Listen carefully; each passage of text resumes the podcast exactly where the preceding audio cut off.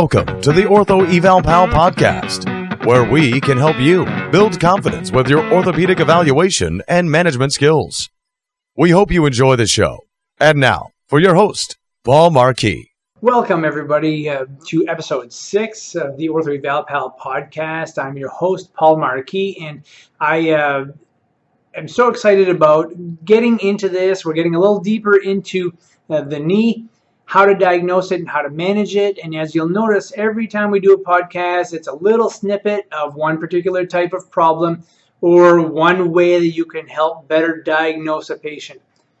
And as we get going, you're going to notice that this is going to start to come together so that when we take a look at videos of patients with actual problems, you'll see how this all makes sense when we do this step by step. And I'm a very step by step type of person when it comes to evaluating my patients. We already talked about this in one of our first episodes where we uh, try to find some sort of an evaluation order. So our last episode was talking about um, intra-articular and extra-articular swelling.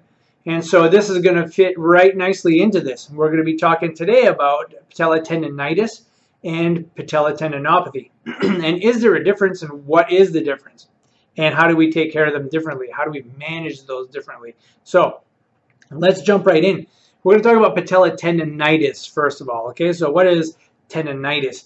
It's an, it's an acute inflammatory process affecting the tendon between the patella and the tibial tubercle.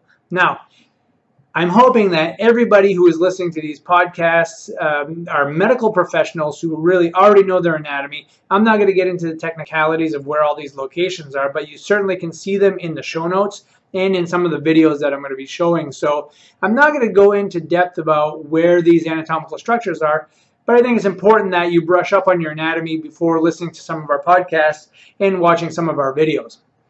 So Again, it's an acute inflammatory process in the area between your inferior pole of your patella and your tibial tubercle. Now, it's often tender to touch, it's often painful to stretch, and it can also be painful to contract. Okay, so selective tissue tension. Okay, we want to identify if it's a tendon by stretching it and by making it contract. And if both of those hurt, it tells us it's the tendon.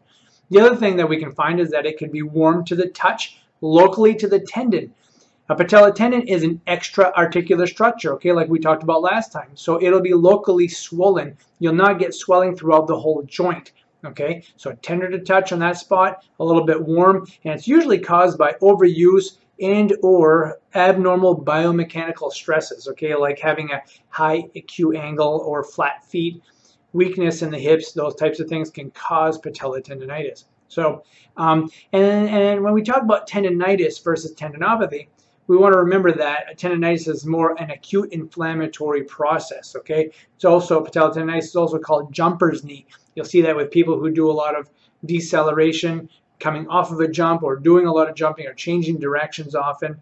Um, we've even seen in people who use that leg a lot, like uh, forklift operators or um, people who have to clutch a vehicle quite a bit. So that is a description of tendonitis, usually more acutely inflamed tendon between the patella uh, and the uh, tibial tubercle.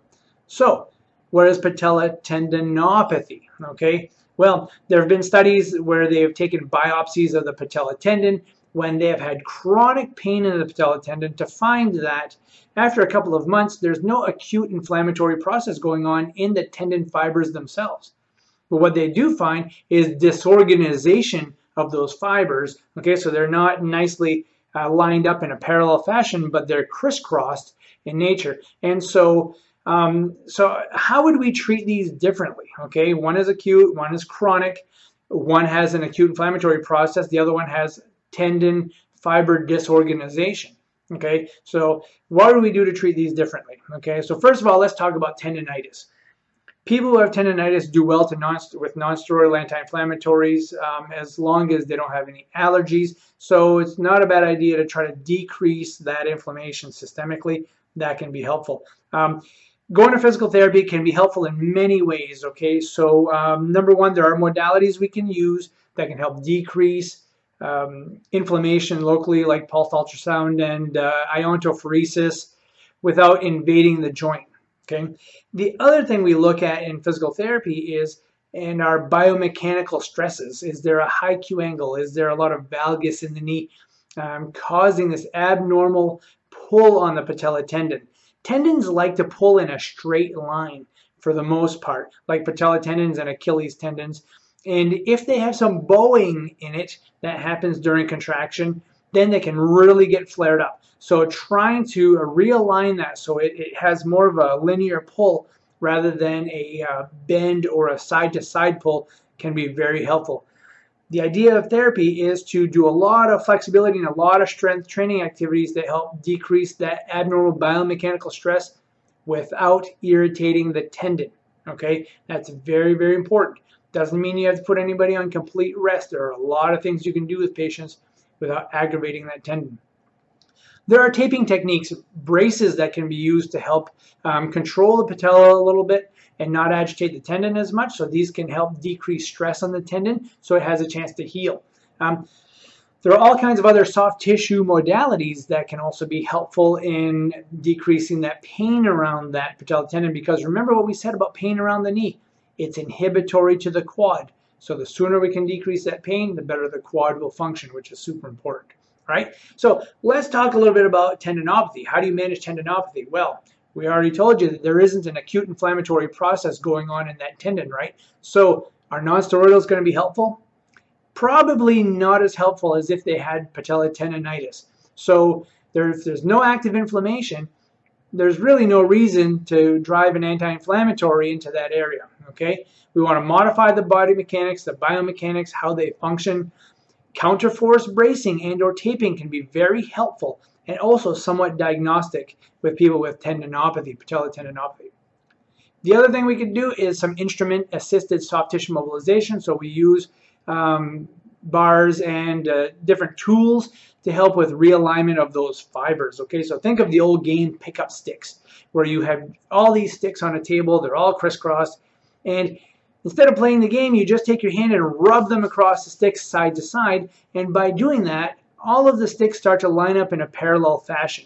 That's kind of what we're trying to do when we do things like cross-friction massage and instrument-assisted soft tissue mobilization. We're trying to develop um, realignment of those fibers and also bring blood flow to the area to help uh, heal up that tissue. One of the um, one of the red flags or things I really want to warn you about is probably want to avoid injecting the patella tendon with steroids. There have been studies that have shown that it can weaken the patella tendon. The patella tendon, along with the Achilles tendon, both are heavy weight-bearing tendons. They, they have a lot of tensile force put through them. So the last thing we want to do is weaken them.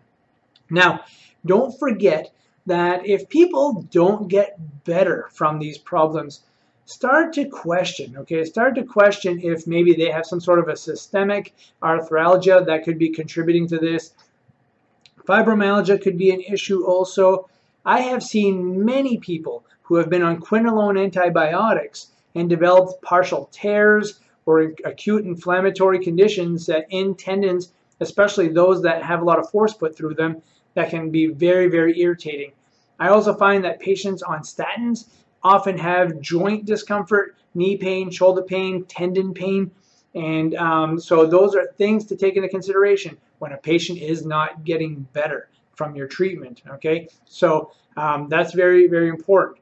So for um, more information and for my show notes, I want you to go to www.orthoevalpal.com slash, I mean, that's forward slash 006. That's our episode today please go to our website. Check us out on uh, Facebook. We, we, have a group page now called Ortho Eval Pal. Love to see you there. Love to answer any of your questions as much as possible. And um, get ready because we're going to build this right up into an online course at some point where we can have some actual uh, chats and uh, show you some real patients with some real problems. I have some awesome video I've been taking in the last couple of weeks of patients with ACL tears, patella tendonitis, with osteoarthritis of the knee. We have people with uh, patellofemoral syndrome and a multitude of different diagnoses.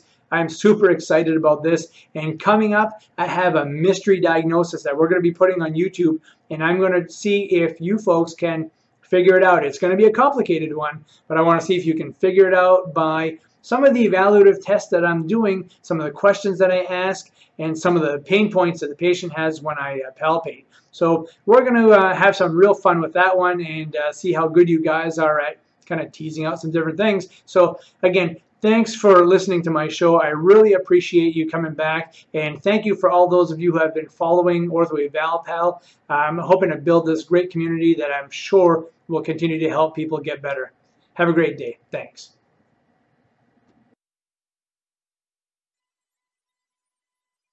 We hope you've enjoyed the show. For some more awesome content, go to orthoevalpal.com. Can't wait to see you there.